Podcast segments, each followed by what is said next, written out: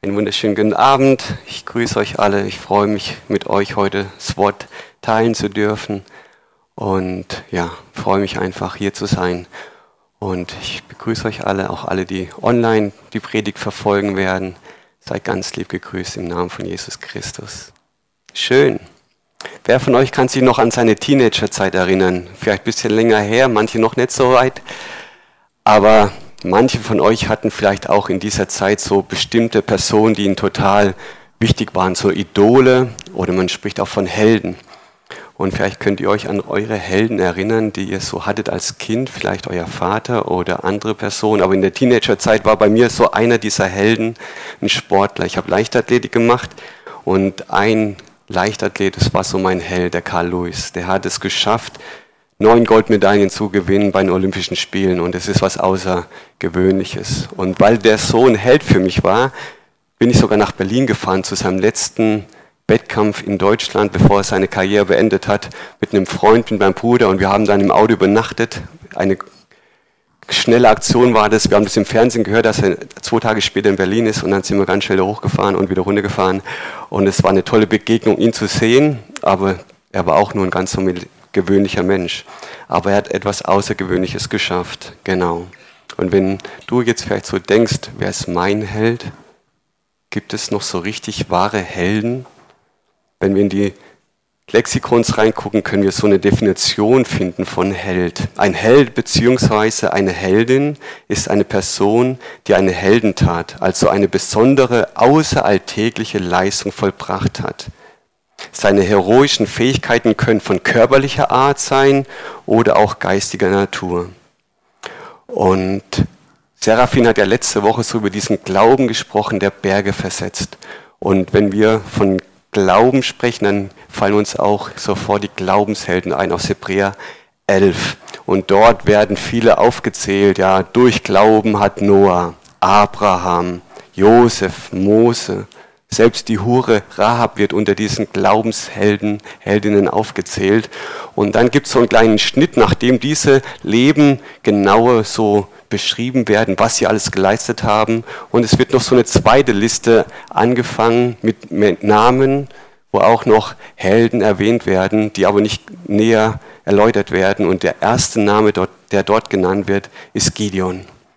Und ich möchte mit euch heute Abend ein bisschen über Gideon sprechen und in sein Leben hineinschauen, weil er wird als Glaubensheld bezeichnet.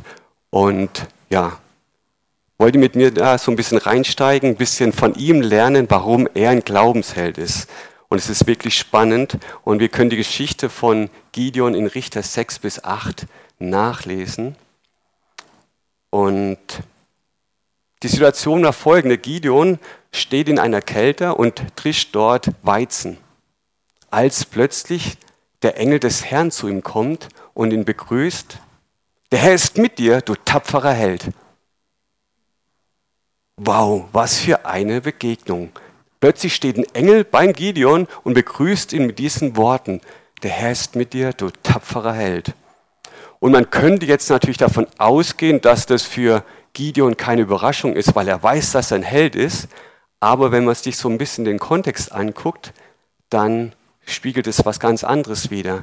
Der Gideon hat sich in, diesem, in dieser Kälte versteckt vor den Midianitern und hat dort Weizen gedroschen, weil seit sieben Jahren diese Midianiter immer wieder in das Land der Israeliten eingedrungen ist, wie Heuschrecken heißt es in der Bibel, und hat die ganze Ernte zerstört und die Tiere geklaut und sieben Jahre lang waren sie wirklich in Lebensgefahr, die Israeliten. Und Gideon war ein Angsthase im Grunde und hat sich dort versteckt, um dort ein bisschen Weizen für sich und seine Familie zu sichern, damit es nicht wieder von den Midianitern gestohlen wird. Und jetzt kommt dieser Engel und wir gehen davon aus, dass es nicht ein Engel ist, sondern dass es der Engel ist. Und wenn in der Bibel von der Engel des Herrn die Rede ist, dann kann man davon ausgehen, dass es Jesus persönlich ist. Also Jesus kommt zum Gideon und begrüßt ihn mit diesen Worten, du tapferer Held. Und Gideon ist total überrascht. Und seine Reaktion auf diese Begrüßung lesen wir in Richter 6, Vers 13. Bitte, mein Herr, wenn der Herr mit uns ist, warum hat uns dann das alles getroffen? Und wo sind all seine Wunder, von denen uns unsere Väter erzählt haben, wenn sie sagten, hat der Herr uns nicht aus Ägypten heraufkommen lassen, jetzt aber hat uns der Herr verworfen und uns in die Hand Midians gegeben.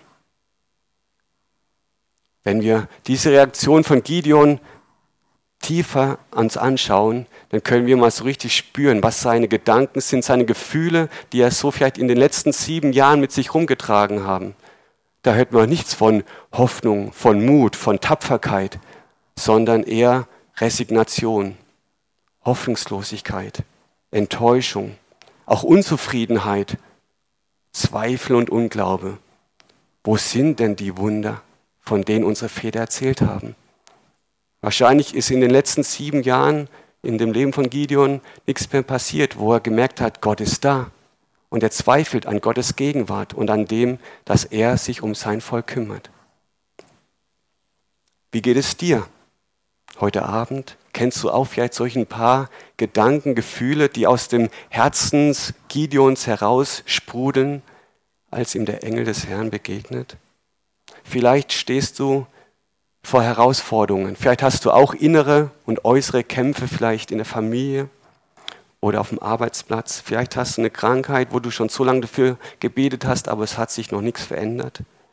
Vielleicht bist du auf Arbeitssuche oder dein Gebetsleben ist irgendwie eingetrocknet und irgendwie hast du aufgegeben, für bestimmte Dinge zu beten, weil du noch keine Antwort, noch keine Möglichkeiten aufgezeigt bekommen hast, dass sich was ändert.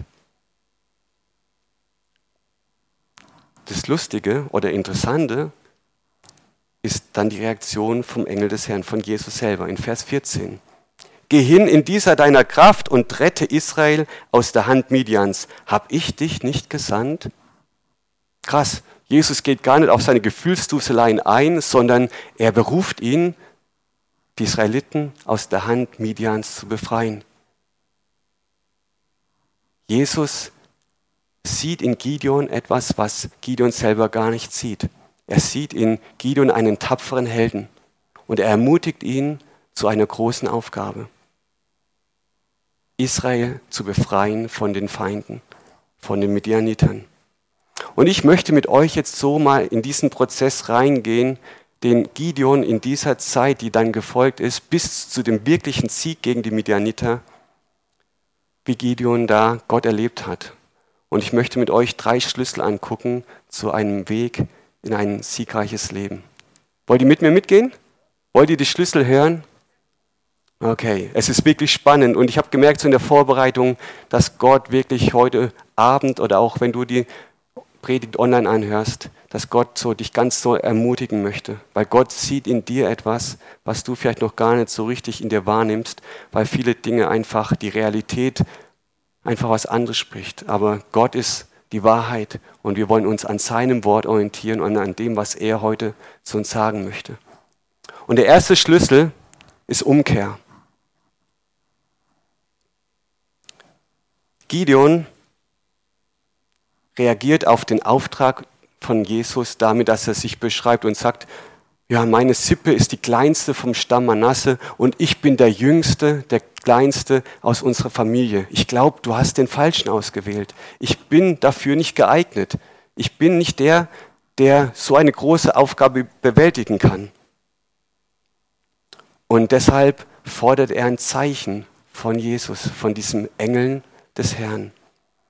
Und er bittet den Engel, warte kurz hier, ich komme gleich wieder. Und er holt Essen und Trinken bereitet es ihm zu und legt es dann auf den Stein. Und der Engel des Herrn nimmt einen Stab und berührt mit dem Stab dann den Stein. Und aus dem Stein kommt dann Feuer und verbrennt das ganze Essen ein richtiges Brandopfer sozusagen. Und als Gideon diesen Augenblick erlebt, erkennt er plötzlich, wer vor ihm steht. Er hat nicht gedacht, dass es Jesus persönlich ist, aber er merkt dann, der Herr. Und er sieht sein Leben, sein sündiges Leben, seine Zweifel, seine Resignation, sein Unglauben und er bekommt Angst.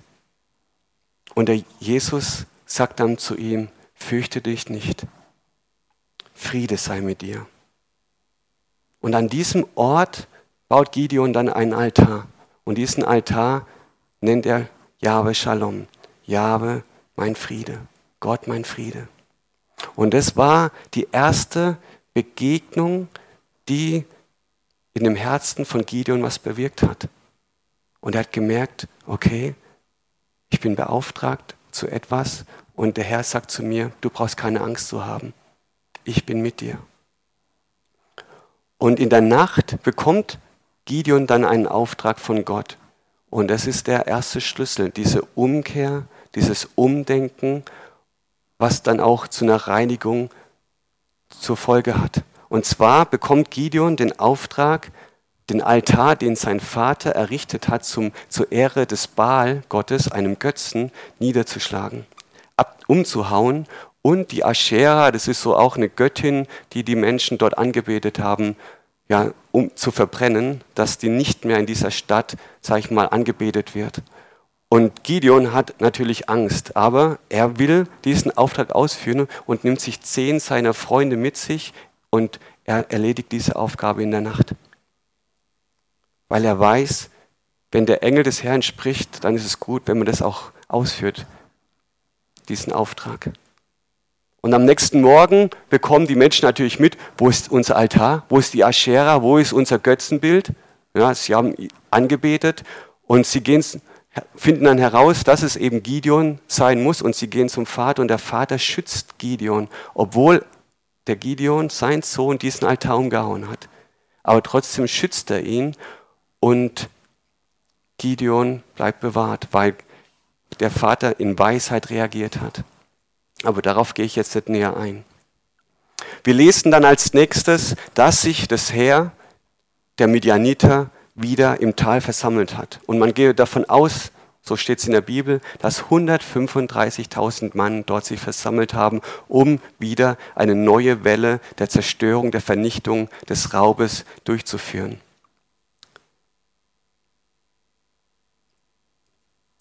Und nach diesem Vers folgt dann der Vers 34. Und dort steht, aber der Geist des Herrn umkleidete Gideon. Und ich fand diese Beschreibung einfach so schön.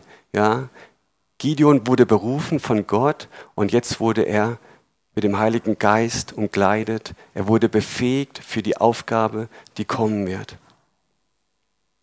Gott beruft nicht die Fähigen, sondern befähigt die Berufenen. Und wir Gläubige, wir sind auch Berufene. Wir hier sind Berufene und der Heilige Geist lebt in uns. Es ist nur die Frage, wie viel Raum gibst du dem Heiligen Geist in deinem Leben? Wie viel Raum gibst du dem Heiligen Geist in deinem Herzen?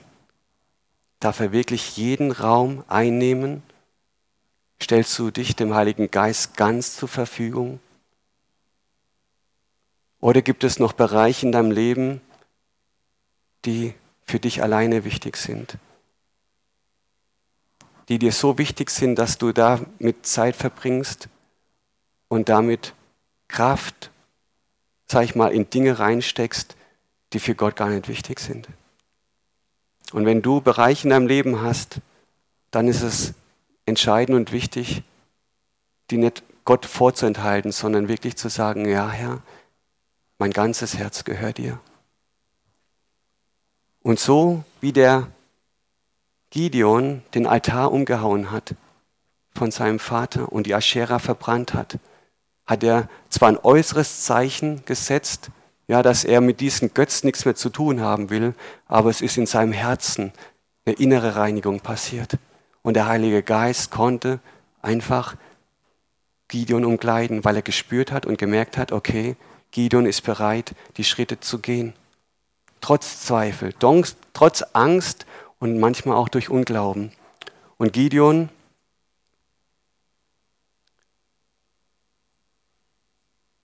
ja, Gideon fordert dann ein Zeichen. Er weiß, okay, jetzt steht gleich der Kampf gegen die Midianiter an und er fordert ein Zeichen, damit er wirklich sich ganz sicher gehen kann, dass er sich nicht verhört hat.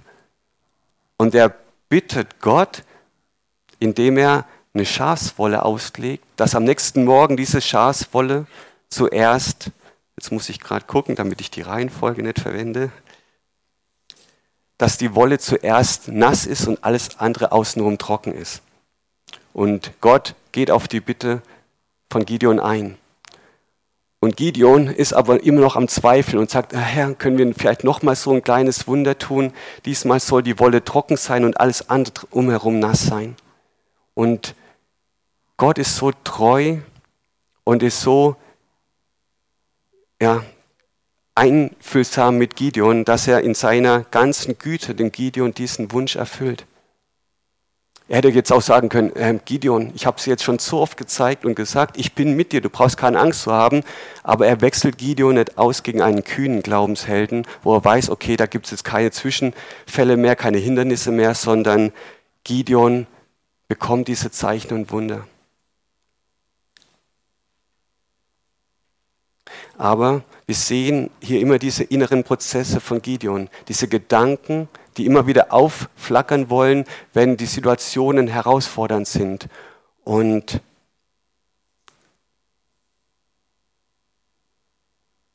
wie schaut es um unsere Gedanken aus? Sind wir voller Zuversicht, voller Hoffnung immer wieder, wenn Gott zu uns spricht, dass wir wirklich erkennen dürfen, ja, das ist der Weg, den Gott für mich vorbereitet hat? Oder habe ich manchmal Zweifelgedanken? Und jeder von uns, die wir die Bibel lesen, ja, wir kennen alle diese Verse aus Römer 12, 1 bis 2, wo es heißt, wo Paulus eindrücklich diese Verse den Römern spricht, schreibt, aber auch zu uns einfach heute in unsere Situation hineinspricht. Ich ermahne euch nun, dort heißt es nicht, ich bitte euch, sondern ich ermahne euch nun, Brüder und Schwestern, durch die Erbarmungen Gottes eure Leiber darzustellen als ein lebendiges, heiliges, Gott wohlgefälliges Opfer, was euer vernünftiger Gottesdienst ist. Und seid nicht gleichförmig dieser Welt, sondern werdet verwandelt durch die Erneuerung des Sinnes, dass ihr prüft, was der Wille Gottes ist. Und was ist der Wille Gottes? Das Gute und Wohlgefällige und Vollkommene.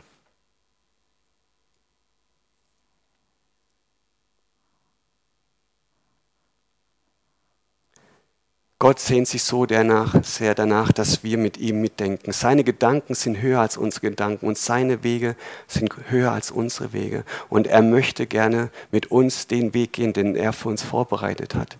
Er sehnt sich danach, dass wir nicht unsere eigenen Wege gehen, sondern dass wir in allen unseren Entscheidungen ihn mit einbeziehen und dass wir ihm vertrauen, wenn er etwas spricht, dass er dann wirklich auch zu seinem Wort steht. Und Gideon ist immer wieder in solchen Situationen, wo er diese inneren Kämpfe hat, wo er einfach immer wieder Gott um ein Zeichen, um ein Wunder bittet, im Grunde als Bestätigung dafür, dass er sich nicht verhört hat, dass Gott wirklich an seiner Seite ist.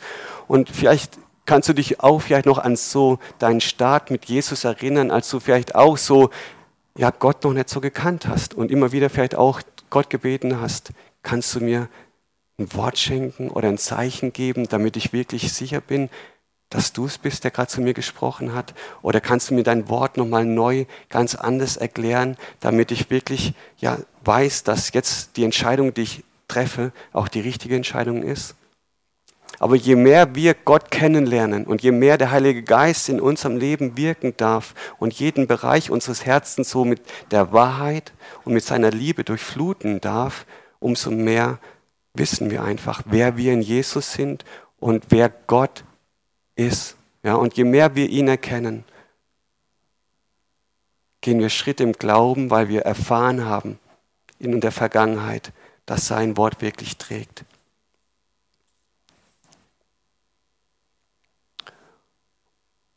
Wichtig ist, dass unsere Gedanken erneuert werden. Und dort, wo du merkst, ja, ich habe da noch ein falsches Bild von Gott oder bin da meine eigenen Wege gegangen, habe vielleicht Bereiche, die für mich im Grunde wie Götzen sind, dann ist es heute Abend ein Zeitpunkt, wo Gott dir da drin einfach begegnen möchte und sagen möchte, ich bin viel größer und ich bin eifersüchtiger Gott.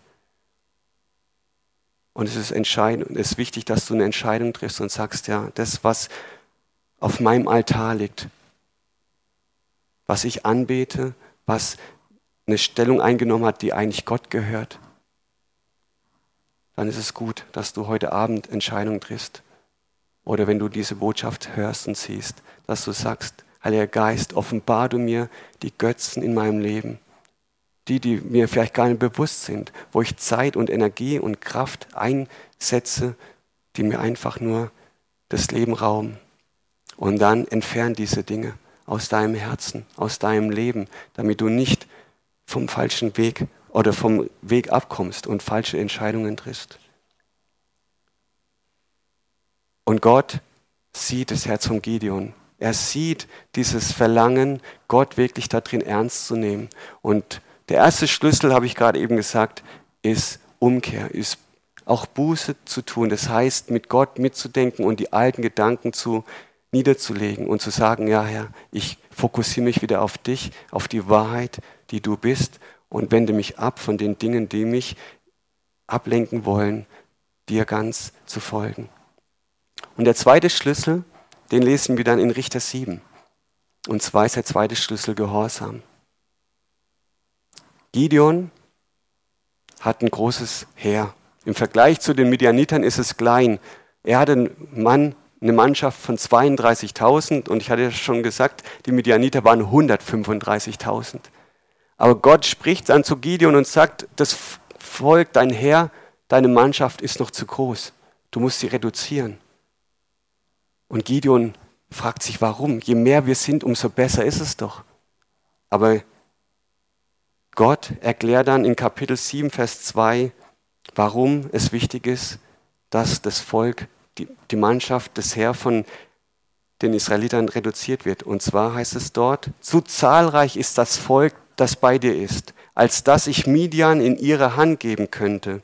Israel soll sich nicht gegen mich rühmen können und sagen, meine Hand hat mich gerettet.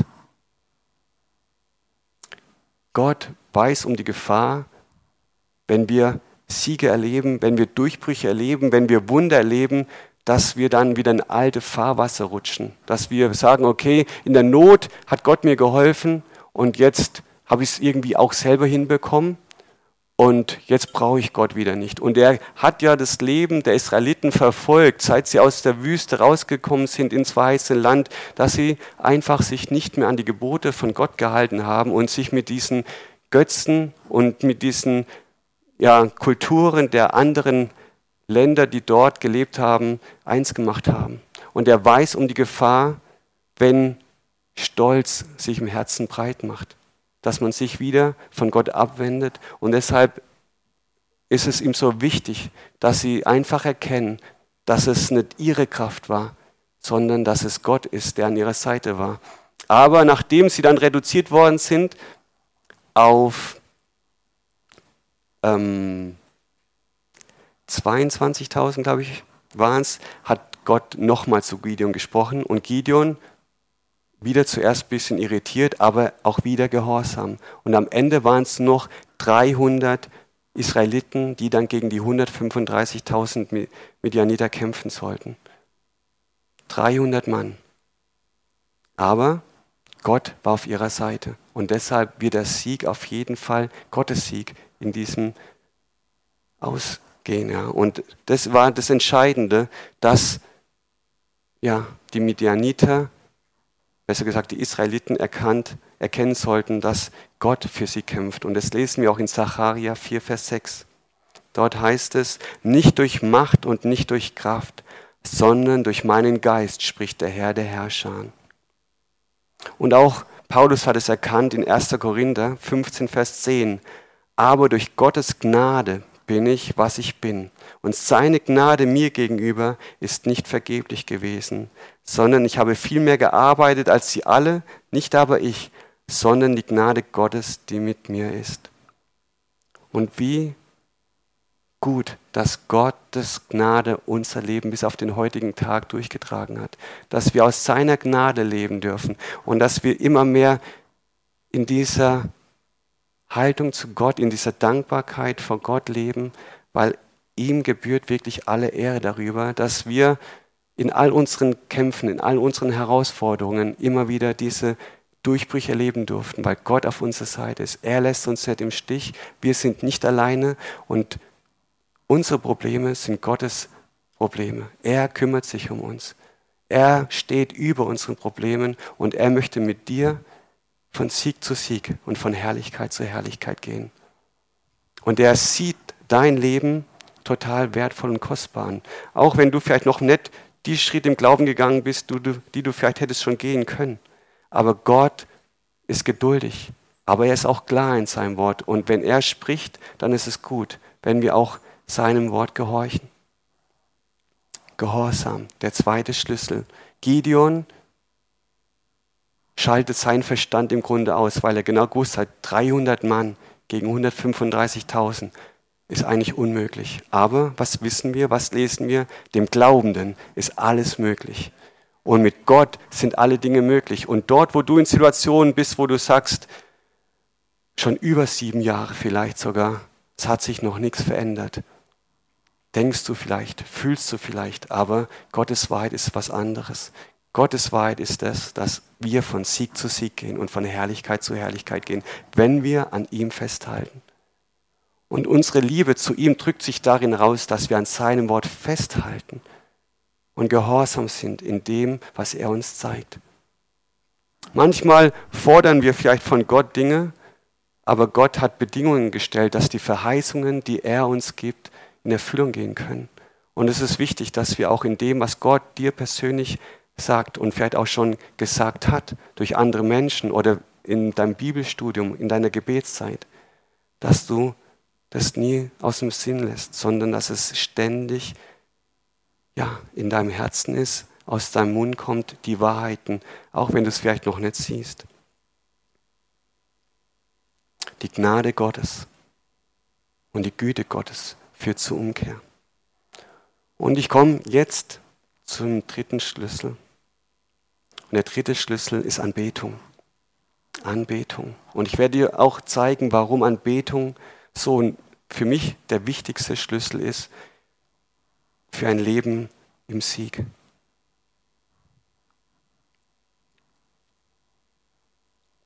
In der Nacht, bevor im Grunde die kleine Gruppe der Israeliten gegen die Midianiter kämpfen sollte, fordert Gott Gideon auf, in das feindliche Herlager zu gehen weil er kennt noch das Herz vom Gideon, dass da immer noch ein bisschen Unruhe ist, vielleicht immer noch ein bisschen Zweifel ist und er möchte Gideon ermutigen. Und dies tut er durch eine total krasse Situation. Und zwar fordert er Gideon auf, geh mal in das feindliche Herlager. Und wenn du Angst hast, nimmst du einen Freund mit. Und dann geht Gideon mit einem Freund dort zu den Midianitern und er steht neben einem Zelt und er hört, wie zwei feindliche Kämpfer miteinander reden. Der eine erzählt dem anderen einen Traum, den er hatte. Und er sagt, ich habe gesehen, wie ein riesengroßes Gerstenbrot in unser Tal hineingerollt ist und alles zerstört hat, alles platt gemacht hat. Und der andere reagiert darauf, das kann nur bedeuten, dass Gideon uns angreifen wird und dass wir in die Hand von, von den Israeliten kommen. Und ich habe mir so gedacht, als ich das gelesen habe, ein Gerstenbrot rollt in dieses Tal rein. Und die Midianiter haben ja die ganze Zeit den Weizen zerstört, um damit die Israeliten zu schwächen. Und es heißt doch so schön, wer einem eine Grube fällt, gräbt, fällt selbst hinein. Ja, und dieses Gerstenbrot ist ja auch Weizen sozusagen. Und das Weizenbrot, das Gerstenbrot rollt hinein und macht die Midianiter platt. Und wisst ihr, wie Gideon reagiert, als er diese Traumauslegung hört? Er fällt auf die Knie und betet an. Wo befindet sich Gideon? Im feindlichen Heerlager. Eigentlich dort, wo seine größte Gefahr ist, seine größte Herausforderung ist, betet Gideon Gott an. Und ich glaube, das soll so ein Bild für uns auch sein. Was machst du in deiner größten Herausforderung? Was machst du in den Zeiten der Not, dort wo du gefühlt in Lebensgefahr bist und nicht mehr weißt, wie es weitergeht, wo vielleicht jede Hoffnung, jede Zuversicht verschwunden ist? Gideon betet an. Und wir lesen dann, wenn wir die nächsten Verse lesen, dass es ein grandioser Sieg war, den die Israeliten über die Midianiter gefeiert haben. Gideon betet an. Er betet in seiner größten Herausforderung an und Gott sieht das Herz von Gideon. Am Anfang voller Zweifel, voller Resignation. Aber wir merken, wie in diesem ganzen Prozess das Herz von Gideon immer fester wurde in Gott. Und er konnte sich dort neben dem Zelt hinknien und Gott anbeten, weil er ihn erkannt hat, weil er ihn erfahren hat, weil er die Wunder erlebt hat und Gottes Treue.